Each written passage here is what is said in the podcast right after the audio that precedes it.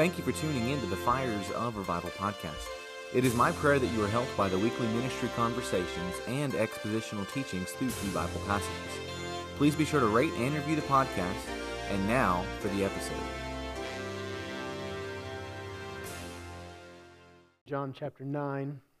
Thank you for the song, and I believe the truth of that song.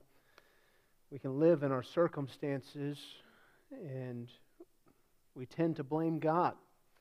Kind of goes along with the beginning of John chapter 9. Who did sin? This man or his parents, that he was born blind? Jesus says, it's neither of those. That the works of God may be manifest in his life, and whatever you're going through, may the works of God be manifest in your life, because God is good. And so John chapter 9, we're continuing our story. And remember, all of these 41 verses are all the same story. We have the beginning, the introduction, what happened last week, where the blind man is made whole, that Jesus spits on the ground and uses the spittle to mix with the dirt to make mud, to anoint or wash this man's eyes. Go wash in the pool of Siloam, and he does, and he comes seeing. And they ask him, how did that happen? This man called Jesus washed my eyes. He rubbed this in my eyes. He told me to go wash, and now I see. I don't know, I was blind, but I can see now. And we pick up the story from there, and really the rest of the chapter is the reaction to the miracle. And I've entitled the message this morning, Three Blind Mice.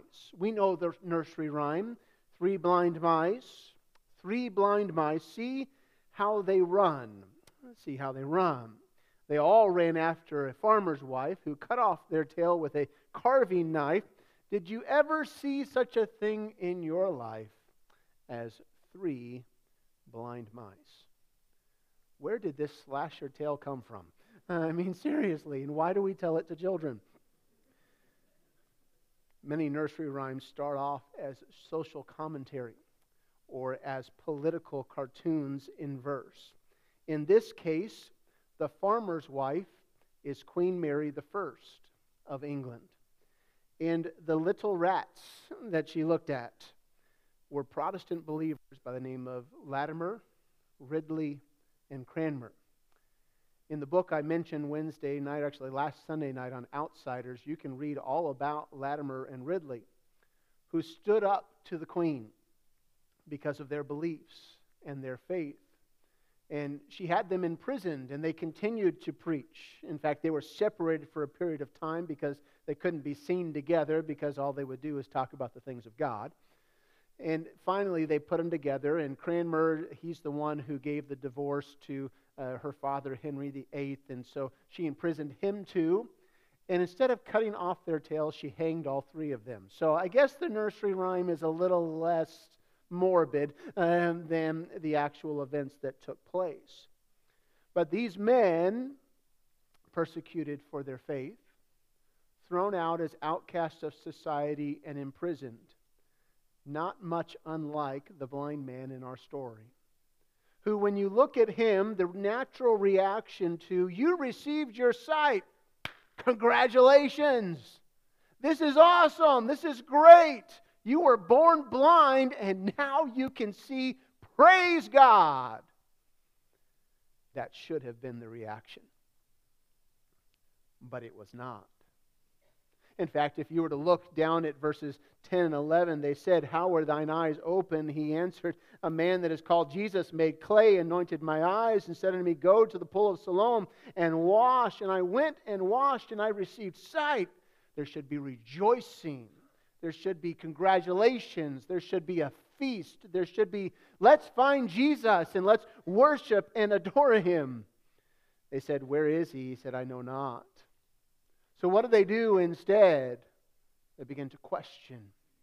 They begin to look at him and his neighbors and others, and they say, is this even he? Is this him? And they begin to doubt that the miracle took place. They begin to doubt that this is a true saying, and so where do they go?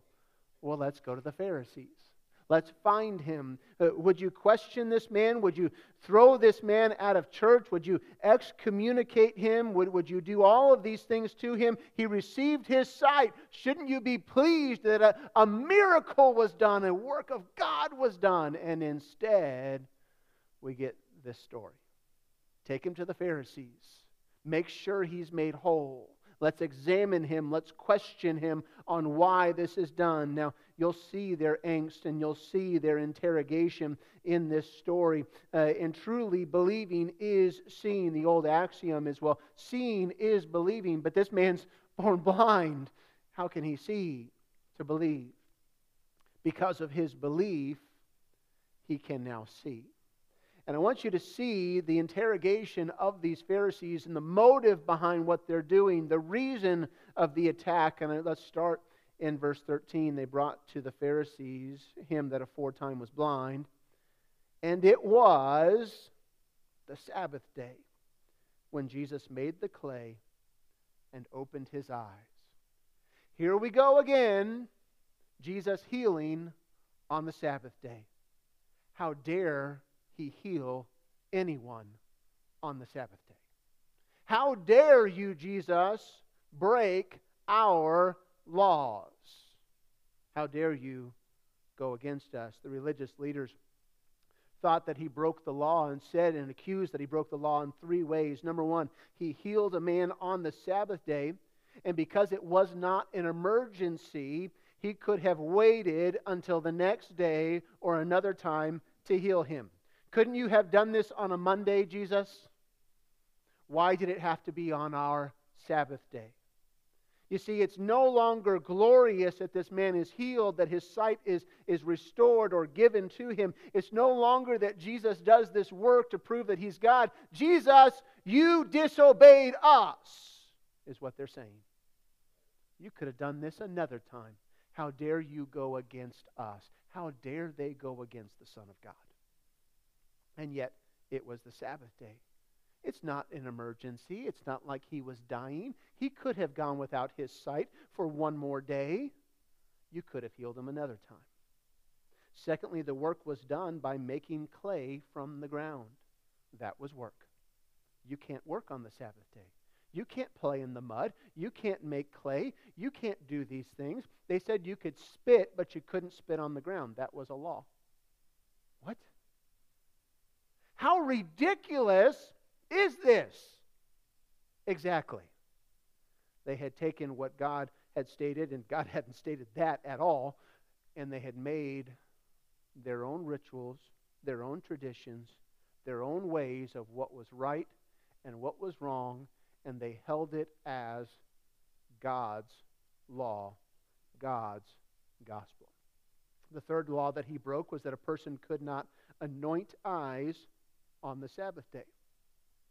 These were all perversions and all additions to the law of God that these legalistic Pharisees made up to make people subservient to them.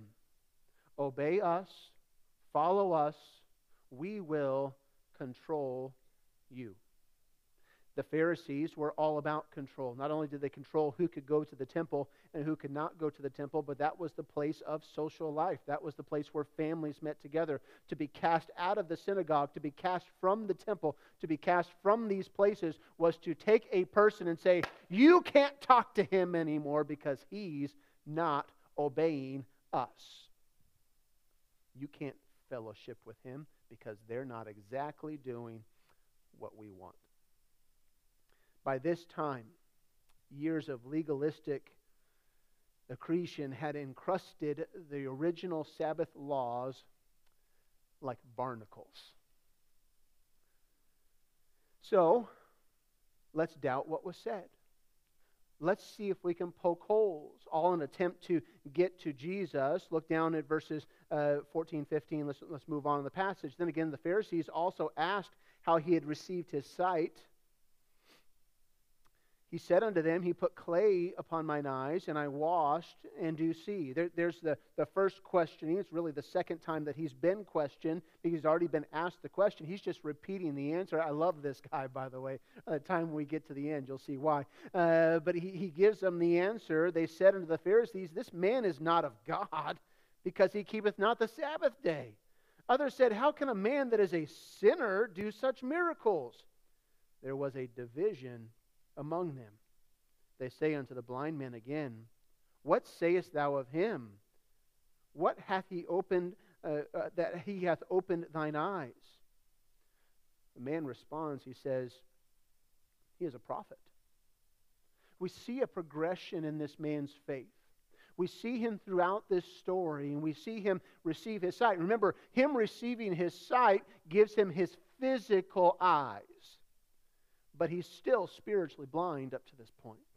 He doesn't know Christ as Savior. He starts off with, who heals you? Well, it's this man called Jesus. It's a good place to start, but he hasn't come to faith yet.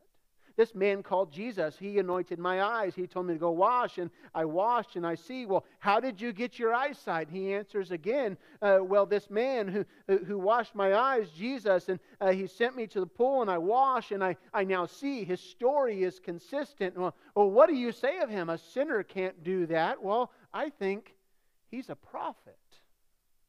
A progression, a step in faith that this person must be of God. Well, the Pharisees are not going to be satisfied with any answer that doesn't condemn Jesus. That's their goal. That's their aim. Condemn him, stone him, kill him, get him off the scene because he's a danger to our way of life. Remember, these Pharisees are, they are wealthy beyond wealthy. They control millions of dollars, whatever their currency is, going in and out of that temple. They live an opulent life. In mansions, and they are rich, and their garments are rich, and everything about them. Now, they'll give mites, and they'll give little pieces to the poor, because that's an act of God, that they would give some of their opulent wealth to them, and they'll do that, and give shillings or little pieces, do it publicly and openly for all to see. And yet they are spiritually blind because they're trying to kill the one who came to save them. Because he's a threat to their wealth. He's a threat to their power. He's a threat to their laws and to their control of the people. And so they begin to not be satisfied with that. Let's find his parents. This can't be the guy. Jesus must did a switcheroo. This is just another blind beggar they found on the street, and they found this guy who looks like him, and so it can't be the guy. Let's find his parents. Look at verse 18. The Jews did not believe concerning him that he had been blind, received his sight, until they called the parents of him that had received his sight. And they asked them, the parents, saying, is this your son, who ye say was born blind? How then doth now he see? His parents answered them and said, we know that this is our son, and that he was born blind. But by what means he now seeth, we know not. Or who hath opened his eyes, we know not. He is of age, ask him. He shall speak for himself. These words spake his parents because they feared the Jews. For the Jews had agreed already that if any man did confess that he was Christ, he should be put out of the synagogue. Therefore said his parents, he is of age, ask him. So they admit, yes, this is our son. Yes, he was born blind, but we plead the fifth on who healed him. We don't know who that was. We don't know anything about him, because the fact that they knew the Pharisees had the influence to have them excommunicated from the synagogue and really from society. It was to an observant Jew, it was abhorrent. And they said, we can't risk that. Therefore, they threw the ball back into the son's court. He's old enough. Ask him.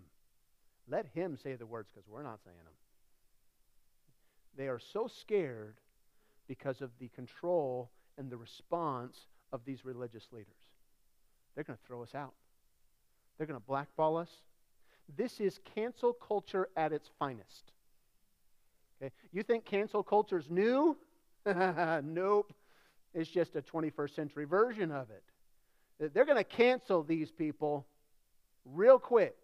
Just say Jesus is Christ. Just admit he's the Son of God. You do, you're out. You will not be seen or heard of again. You want to know what it's going to be like to be excommunicated? Just say the word. And so their intimidation lay in the fact and fear of the Jews. And what a sad commentary. On the day they should have been rejoicing over their son's healing, they were interrogated, they were intimidated by the hostile, uncaring, professional leaders of their religion. The fear, the control the Pharisees had over the people made them hirelings, which you're going to hear a lot about in John chapter 10 in 2 weeks. John chapter 10 has the background of this story to where we get two pieces of information in John 10. The first one is Jesus is the good shepherd. He's the caring shepherd. Anybody else comes in another way, he's a thief and a robber. Second half of John 10 is Jesus going after these Pharisees once again. We'll see that a lot in the coming weeks. Remember, this is all building to a overboiling point that they're going to crucify Jesus.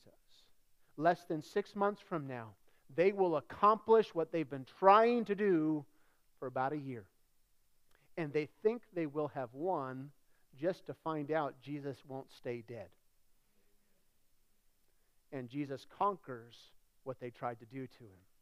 I imagine the devil's licking his chops and that he's looking at it going, this is how we're going to get it done. This is what's going to take place. And now we're going to, and they crucifies him. Oh, yeah, oh no. Up from the grave he arose. Okay, and we get to Easter.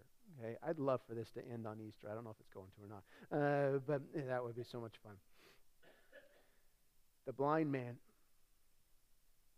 his response, I love. Oh, look at his response. Verse 24, then called they again the man that was born blind.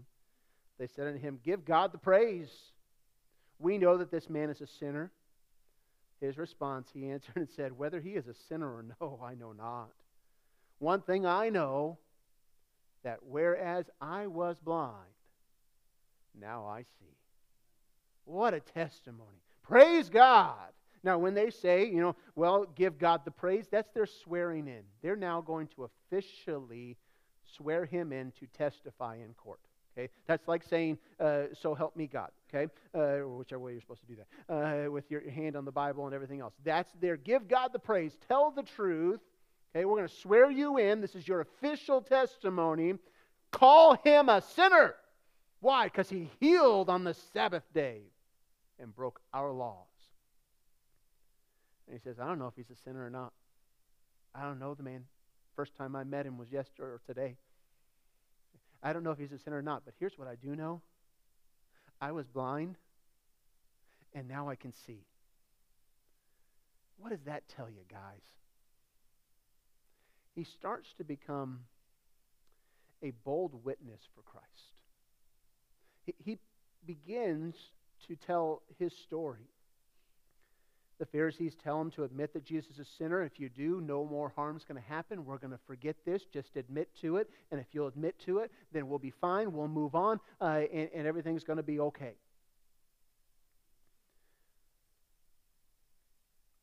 Many are afraid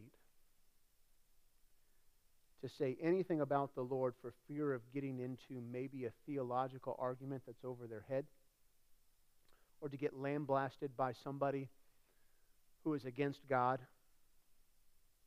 And so they begin to just be quiet. Not this man. I love this man. I was studying this out, and someone said, read Psalm 27 in light of this blind man's story. He said, it'll make Psalm 27 come to life. Don't do it now. I see some of you turning. Okay? This is your homework assignment for this afternoon. Read Psalm 27 through the eyes of this blind man and watched that psalm just come to life. I did and went, wow. I know he wasn't talking about him, but the correlation between those two, it's outrageous. It is amazing, okay? Homework this afternoon. Do it. I'll ask you tonight, okay? So Psalm 27 is a wonderful take, wonderful when you look at it through this man's eyes. Witness what God has done in your life, like this man witnessed what God did in his life. A man with an experience is never at the mercy of a man with only an argument. So use your testimony. And by the way, their arguments are beginning to run out. They can't answer to what's been done. People can argue theology and interpretations, but are speechless when confronted with the reality of a changed life. And this man has been changed. His physical eyesight restored. So the man begins to stand up for himself. Verse 26, let's go on to our next argument. Let's look at what they're going to say next. Then said they to him, what did he to thee? This is really, what, the fourth time that they've asked him the same question? What happened to you? Did you not hear the last three times what happened to me? Here we go again. They said, where am I? Okay, verse 26. They said to him, what did he do to thee? How opened he thy eyes? He answered them, I have told you already, and ye did not hear. Wherefore would ye hear it again? Will ye also be his disciples? Oh, I love this guy. Oh, man. He said, I already told you. Do you want me to repeat? Can we go to the playback, get the instant replay? I'm going to say the same thing I've already said three times. I don't know how he did it. All I know is I was blind, now I see. You want to hear it again? I was blind, now I see. Hey, how about in a different dialect? I was blind, but now I see. Okay, how do you want me to say it? Do you want to be his disciple too? Oh, they look at this guy and go, oh, we're already disciples. Look at their response. Then they reviled him. What are we doing? We've run out of arguments. Once we've run out of arguments, now we start name calling. Now we start to insult. We no longer have facts, or we no longer have a valid argument, so let's start calling you names. They reviled him, said, thou art his disciple. That's their insult. Well, if that's the biggest insult you get is you belong to Jesus, well, amen. Okay? He says, you're his disciple, but no. We are Moses' disciple. I wonder, I'm just thinking, if Moses could look down on these Pharisees and they just keep bringing up his name, that he's going, hey, guys, stop bringing up my name. We're not on the same team. You think you're following me, and the one I wrote about is standing in front of you, and you are rejecting him. We're not on the same team, guys. They say, we believe Moses, we follow him, we follow the law. No, they perverted the law. They controlled the law. They controlled society so that they might become rich and wealthy, powerful, lords over God's heritage.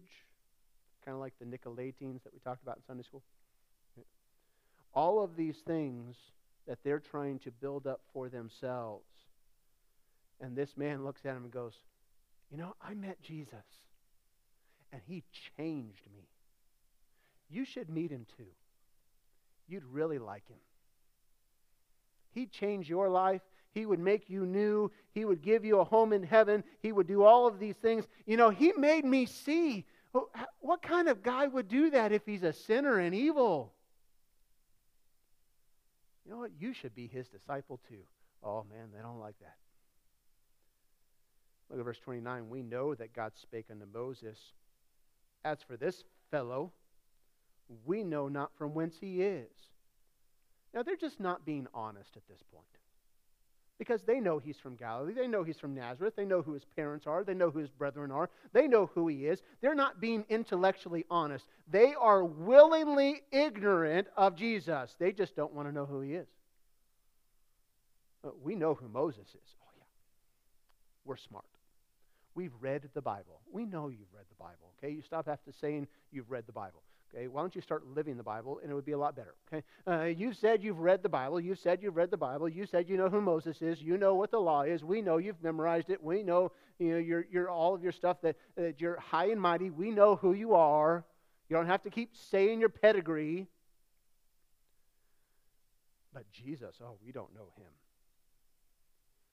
Yes, you do. You're just not willing to believe. You know, you're just not willing to admit it. You'd rather live in your sin. You'd rather live in your way. You'd rather keep your things than to believe in Jesus. They're not willing to see the evidence. They cannot and will not receive the truth. So they're unable to refute the evidence. They begin to revile his man, as bring Moses into the picture like they've done in John 5. Warren Wiersbe says this: the Pharisees were cautious men who would consider themselves conservatives when really they were preservatives. A true conservative takes the best of the past and uses it, but he is also aware of the new things that God is doing. The new grows out of the old. A preservative simply embalms the past and preserves it. He is against change and resists the new things that God is doing. Had the Pharisees really understood Moses, they would have known who Jesus was and what he was doing. But they willingly rejected it. Why? To preserve themselves. So what does it really come back to? Godliness? Sanctification? No. Preservation of self. That's all these Pharisees want. Keep my power, keep my money, keep my way, and everything's going to be hunky-dory, and Jesus comes in and blows it up. He says, it wasn't your way in the beginning, and it's not your way now. We'll see in John chapter 14 and verse 6 where he tells Thomas, I am the way, I am the truth, I am the life. No man cometh unto the Father but by me. It's my way, my truth, my life. These men wouldn't believe it. So look at this man again. Oh, I love him. He begins to get real bold and real sarcastic. Okay, look at verse 30. The man answered and said unto them, why ye herein is a marvelous thing, that ye know not from whence he is, and yet he hath opened mine eyes. Well, this is just a marvel, isn't it? Well, just look at that. And he can say that now. He can look. It's a marvel you know so many things and are so educated. It's a marvel that you've memorized the Old Testament and seen all of these ways and know all of these things, and yet Jesus is standing in front of him and you don't know who he is? Wow. Ain't that special? He says, here's what I know. This man that you refuse, he opened my eyes. That's a marvelous thing. I marvel that you are marveling at his I marvel that he has done this thing to me. Now we know. And here's the man. By the way, a man who doesn't know God yet, doesn't know salvation yet. Here's what he knows. He's teaching them. He's taking them to school. Okay? He says, now we know that God heareth not sinners. Who's he talking about? Talking about them. He's calling them sinners. We know God doesn't hear sinners, but if any be a worshiper of God and doeth his will, him he heareth. Since the world began, was it not heard that any man opened the eyes of one that was born blind? If this man were not of God, he could do nothing. I love his sermonette here. I love his preaching because he says, if this man's a sinner, how is he doing the works of God? It has never been heard before that a man that was born blind gets new eyes. This is a creative act of God. He gave me new eyes. He created them and gave them to me. If this is not God, how does he do it? So they answer him theologically, right? They go to their Old Testament and say, well, here's from the Bible how this is going to happen. Well, let's look. Verse 34.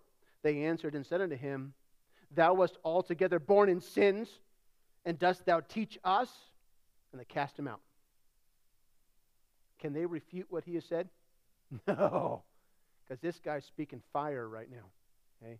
He's speaking truth like nothing else. And they look at him and go, "You fornicator." That's what they're saying. You were born in sins. The same accusation they made of Jesus, that they were born in sins, that this man, they insult him. You were born of an adulterous relationship and in fornication. Do they have any proof of that, by the way? No, not a word of it do they have proof of, but this is their... Your mom. That's what they say. They have no rational argument whatsoever, so they resort to calling him names and violently throwing him out of church. You think this man started his day begging on the side of the street, had his eyes open, this man called Jesus, this prophet, this man who came and healed him, that at the end of the day he thought, "I'm going to get thrown out of church today."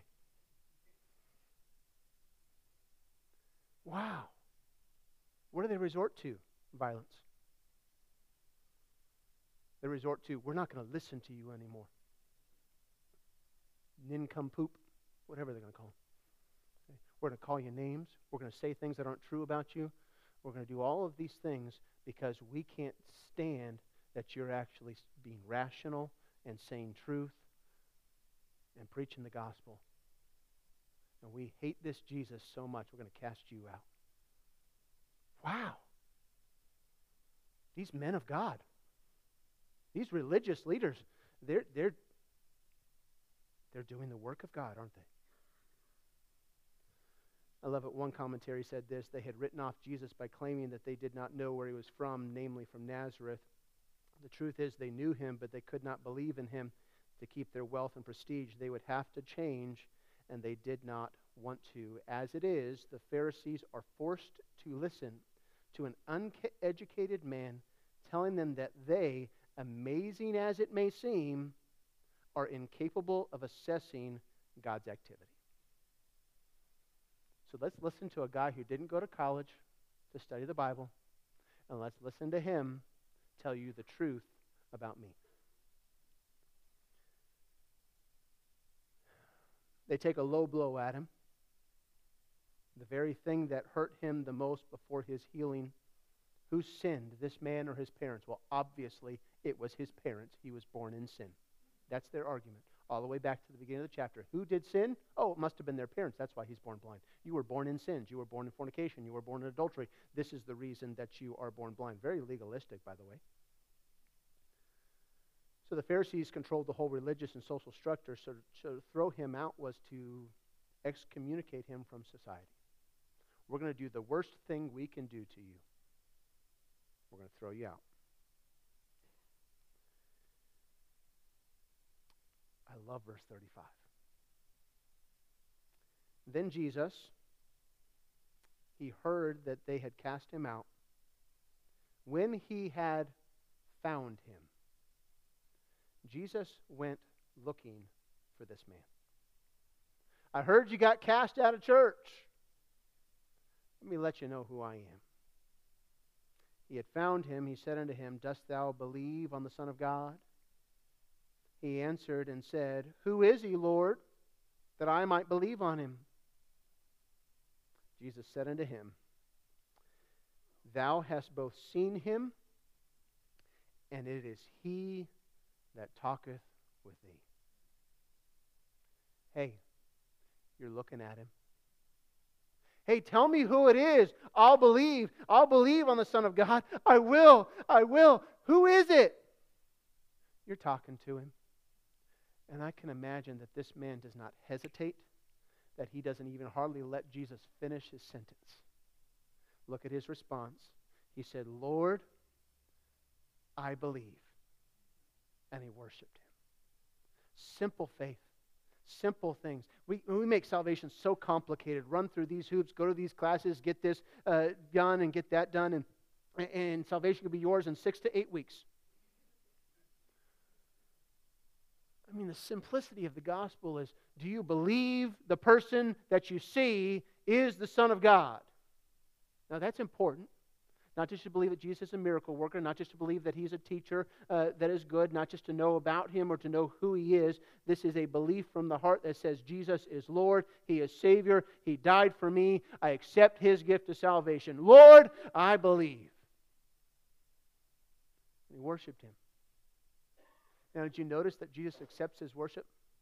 It doesn't say anywhere Jesus rejects him. Why is he accepting of his worship? Because he's God. He's able to. He can receive your worship because Jesus is the Son of God. He is who he says he is. Now look at verse 39. Jesus said, "For judgment am I come into the world, that they which see not might see, and they which see might be made blind." Now some people say, well, that contradicts Jesus. He's contradicting himself. Back to John chapter 3. Go there real quick with me. John chapter 3, verse 17. It tells us this. It says, "For God sent not his Son into the world to condemn the world, but that the world through him might be saved." But now Jesus is saying that he's come into the world, that he's the judgment, that I'm coming to the world. So is he the judge or is he not the judge? Here's what he's saying. He's saying to those that believe and do not believe, there's going to be a separation based on what they believe about me.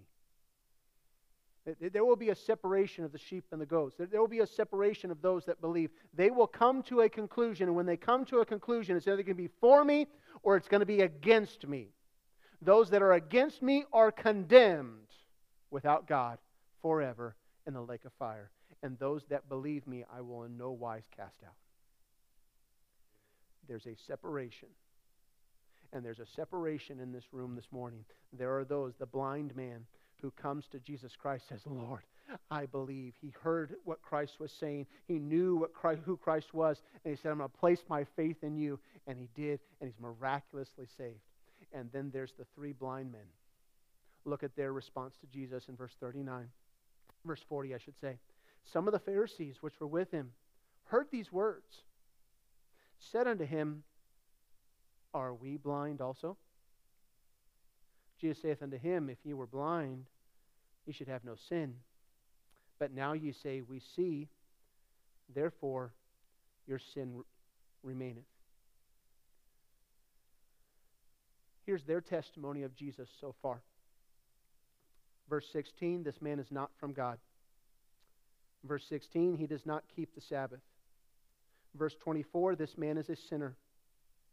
Verse 28, "They claim not to be Jesus' disciples, but Moses'." Their testimony makes them blind. Their belief makes them blind. The same light that leads one person can blind another. The gospel brings about different reactions from different kinds of hearts. The blind sinner receives the truth and he sees. The self-righteous, religious person rejects the truth and becomes even more blind spiritually. It is a dangerous thing to reject the light of the gospel. And that's what these men are doing. They're rejecting it. You may sit here this morning. You may feel the convicting work of the Holy Spirit in your life. You're going, "No, I need to be saved.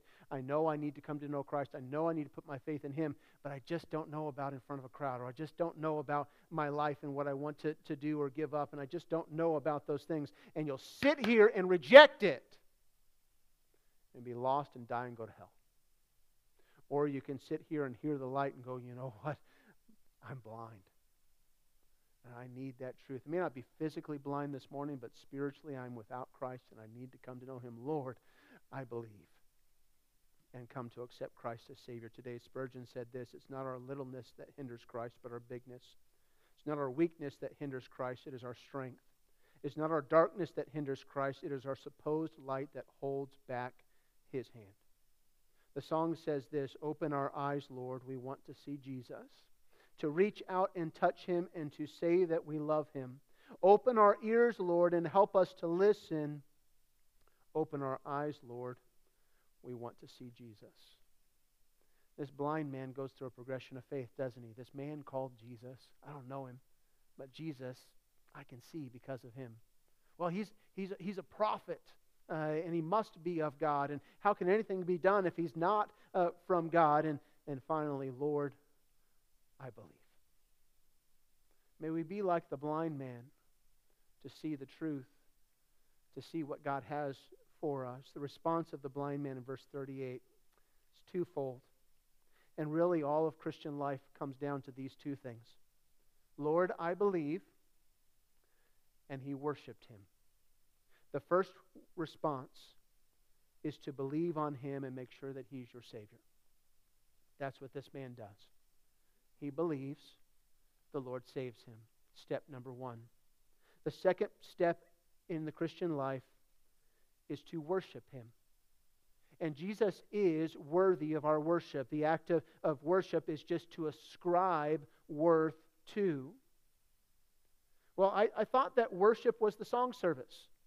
We're going to have the worship service now, and they're going to get up and we're going to sing, and that's what worship is. No, that's not what worship is. Worship is the byproduct of belief, and so our singing comes out of our love for him. Worship produces singing. Well, I thought service was worship. No, worship produces serving. Well, I thought giving was worship. Worship produces giving. Worship produces listening. It's a lifestyle of love for God that flows from the love that God has for us. We must all come to these two decisions. But are we blind to them? Don't be like the three blind mice. Now, those three men who stood up for Christ, like the blind man here, I'll be named among them every day of the week. At least I want to be. Sometimes I fall short in my witness and my boldness for the Savior. But may it not be today. May it not be tomorrow. May it not be Tuesday and Wednesday, and my life needs to be a witness for him. Open our eyes. We want to see Jesus.